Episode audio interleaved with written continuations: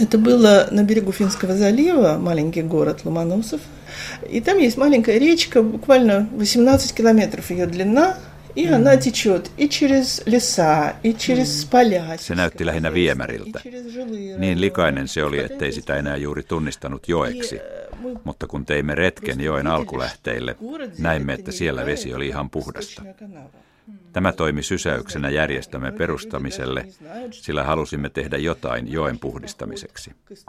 Ensin toimimme paikallisesti pienissä ympyröissä, mutta sitten tutustuimme toisiin ympäristöryhmiin, jotka myös yrittivät tehdä jotain Suomenlahteen virtaavien jokien pelastamiseksi.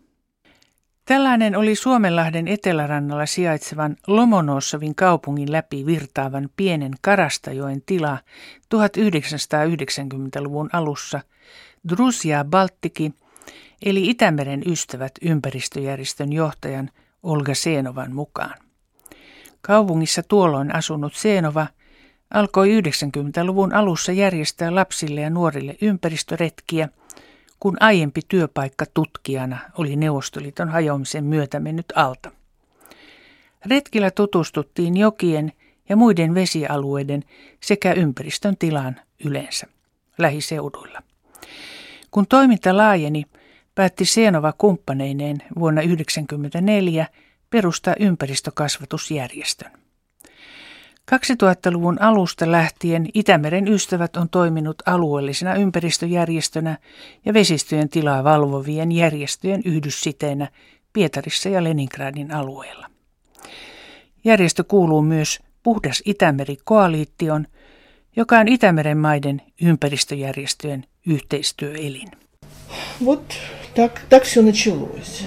А потом уже, поскольку мы не только учим детей наблюдать речки, не только учим детей понимать, как работает... Aloimme ympäristökasvatuksen ohella analysoida kansainvälisiä selvityksiä ja perehtyä Itämertä koskeviin toimintaohjelmiin, kuten Baltic Sea Action Plan ja Venäjän kansallinen Itämeriohjelma sekä seurata, toteutuvatko ne käytännössä, sillä halusimme vaikuttaa päätöksentekoon.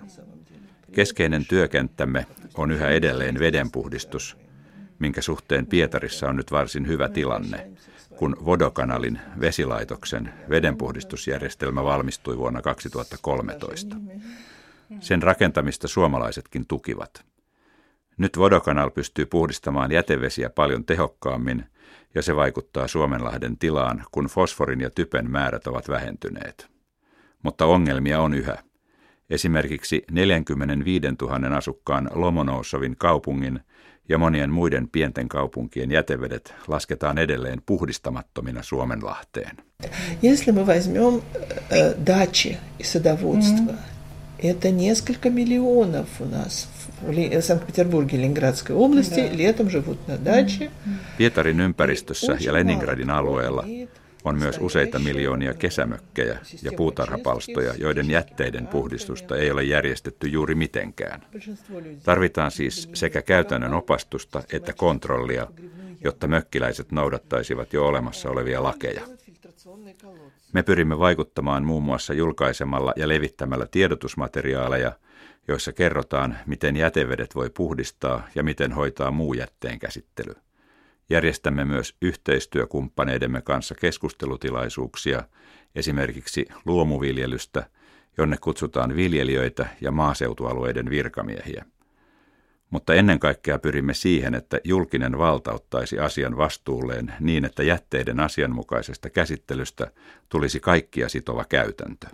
начиная с 2000 года было много проектов переработки на биогаз. Ни один проект не стартовал.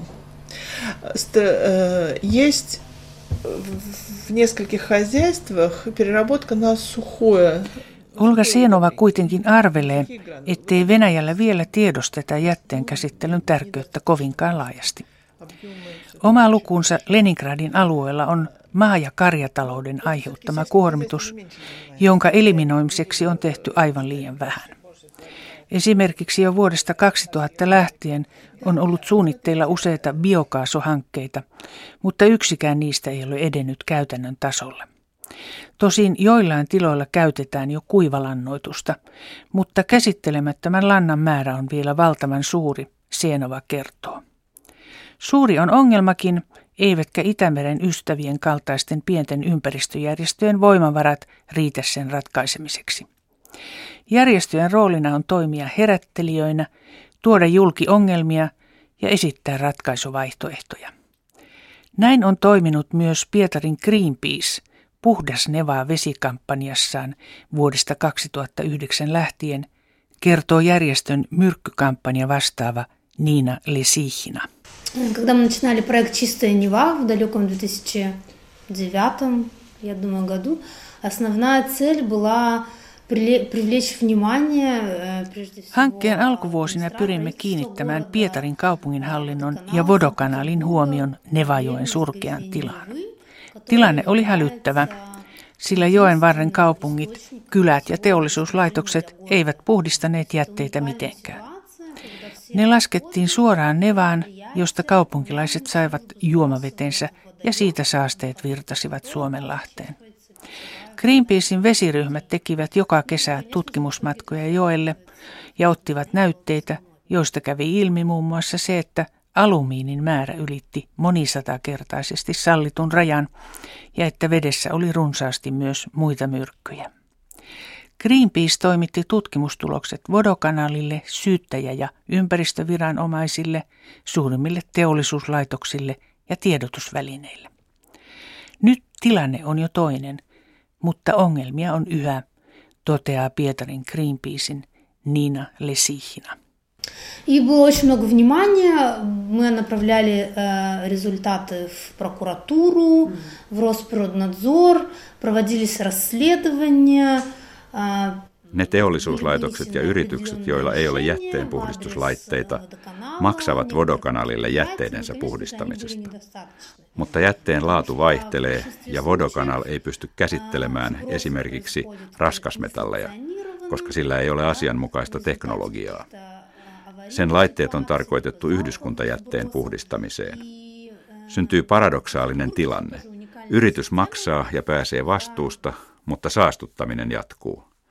Vodokanal raportoi puhdistavansa yli 90 prosenttia kaikesta jätteestä, ja ehkä sen ilmoittamat tulokset ovat biologisten normien mukaan tyydyttäviä, mutta se ei kerro mitään puhdistuksen laadusta. Конечно, сейчас ну, стали уже частично признавать, что это проблема, что проблема, например, тяжелые металлы, с которыми не могут справиться. Kyllä, Vodokanal on jo osittain alkanut myöntää, että kyseessä on ongelma. Raskasmetallien ohella puhdistamattomina Nevaan ja sitä kautta Suomenlahteen joutuvat esimerkiksi kemialliset ja hormonivalmisteet, joita muun muassa kosmetiikkatuotteet ja monet elintarvikkeet sisältävät. Ne saastuttavat juomaveden, joka taas puolestaan vaikuttaa vahingollisesti ihmisten elimistöön. Meidän mielestämme veden laatua ei vieläkään tarkkailla riittävästi, ja Vodokanal on vain hoitavinaan vedenpuhdistusta. Tosin on myönnettävä, että orgaanisen jätteen määrä on jo vähentynyt, ja sen myötä Suomenlahden leväkukinot ovat pienentyneet. Мы сейчас решили немножечко поменять направление. Мы по-прежнему мониторим э, ситуацию, то есть в принципе к нам... Kun ihmiset nykyisin kertovat meille havainnoistaan, esimerkiksi, että jossain joessa kelluu kuolleita kaloja, annamme ohjeita, miten ottaa näyte ja saattaa havainnot paikallisviranomaisten tietoon. Me tietenkin reagoimme myös. Teemme ilmoituksen viranomaisille – joiden on lain mukaan pakko käydä paikan päällä tutkimassa tilanne ja tehdä pöytäkirja. Tosin kovin harvoin syyllisiä saadaan kiinni. Jos näin käy, heitä sakotetaan, mutta rangaistukset ovat minimaalisia, eikä niillä ole käytännön merkitystä. Tosin mitä enemmän valituksia tehdään, viranomaisten on pakko jotenkin reagoida. Mutta aivan liian vähän he tekevät asiantilan muuttamiseksi. Поэтому мы решили немножечко поменять направление, и мы теперь занимаемся компаниями, которые направлены на отказ от использования опасных химических Olemme nyt muuttaneet toimintamme painopistettä, sillä liityimme vuonna 2011 kansainväliseen kampanjaan myrkyllisten aineiden käytön kieltämiseksi vaateteollisuudessa. Pääasiallinen kohde on Kaakkois-Aasian tekstiilituotanto, mutta kun venäläiset käyttävät siellä valmistettuja vaatteita ja pesevät niitä, myrkyt kulkeutuvat Nevaan ja sitä kautta Suomenlahteen. Tähän mennessä 20 isoa vaatebrändiä, esimerkiksi H&M, Zara ja Nike, ovat luvanneet luopua myrkyllisiä raaka-aineita sisältävien tekstiilien myynnistä vuoteen 2020 mennessä. Tämä on mielestämme jo iso edistysaskel. Onhan Venäjä yksi maailman suurimmista tekstiilikaupan markkina-alueista. Näin Greenpeacein Pietarin toimiston Niina Lesihinä.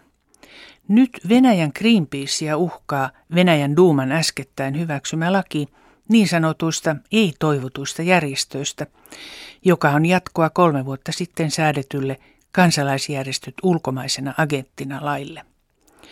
Uuden lain mukaan ei-toivotuksi voidaan julistaa järjestö, jonka toiminnan katsotaan uhkaavan Venäjän turvallisuutta, puolustuskykyä tai perustuslaillista järjestystä.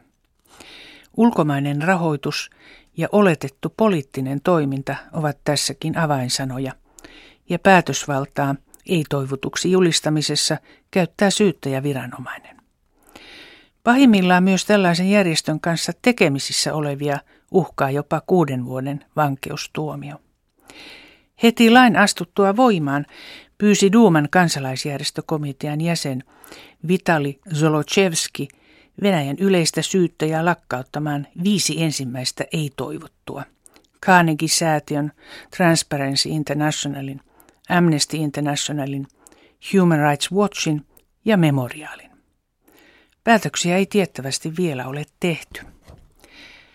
Myös Itämeren ystävät järjestö on saanut ulkomaista rahoitusta muun muassa Suomesta ja Pohjoismaiden ministerineuvostolta, jonka useita ympäristöhankkeitakin rahoittanut Pietarin toimisto joutui viime vuoden lopulla KV-agenttirekisteriin ja ajaa nyt toimintojaan alas koko luoteisvenäjän alueella. Olga Sienova kertoo odottavansa aina jännityksellä perjantaita, jolloin oikeusministeriö tiedottaa uusista KV-agenttirekisteriin liitetyistä järjestöistä. Toistaiseksi Itämeren ystävien nimeä ei listalta ole löytynyt ja työ puhtaamman ympäristön ja Suomenlahden puolesta jatkuu. Вот смотрите, вот сейчас вы находитесь э, в помещении, которое называется экоцентрум. Это выставка, и это часть муниципальной образовательной программы. Вот есть... Toimimme ekokeskuksen tiloissa, joka on Heinätorin alueen kaupunginosahallinnon pysyvä näyttelytila ja koulutuskeskus. Tämä kaupunginosahallinto on meillä yksi edistyneimmistä myös ympäristökysymyksissä. Teemme yhdessä koulutus- ja tiedotustyötä peruskouluissa, oppilaitoksissa ja asukkaiden keskuudessa. Syyskuussa eurooppalaisen paikallisdemokratiaviikon aikana meillä on useita infopisteitä pihoilla ja katujen varsilla. Niistä saa tietoa muun muassa jätteen käsittelystä, siitä miten voi säästää energiaa ja miten ilmastonmuutos vaikuttaa jokapäiväiseen elämäämme. Olimme aktiivisesti mukana Suomenlahti-vuoden tapahtumissa – joita järjestettiin 2014 kaikissa kolmessa Suomenlahden rantavaltiossa.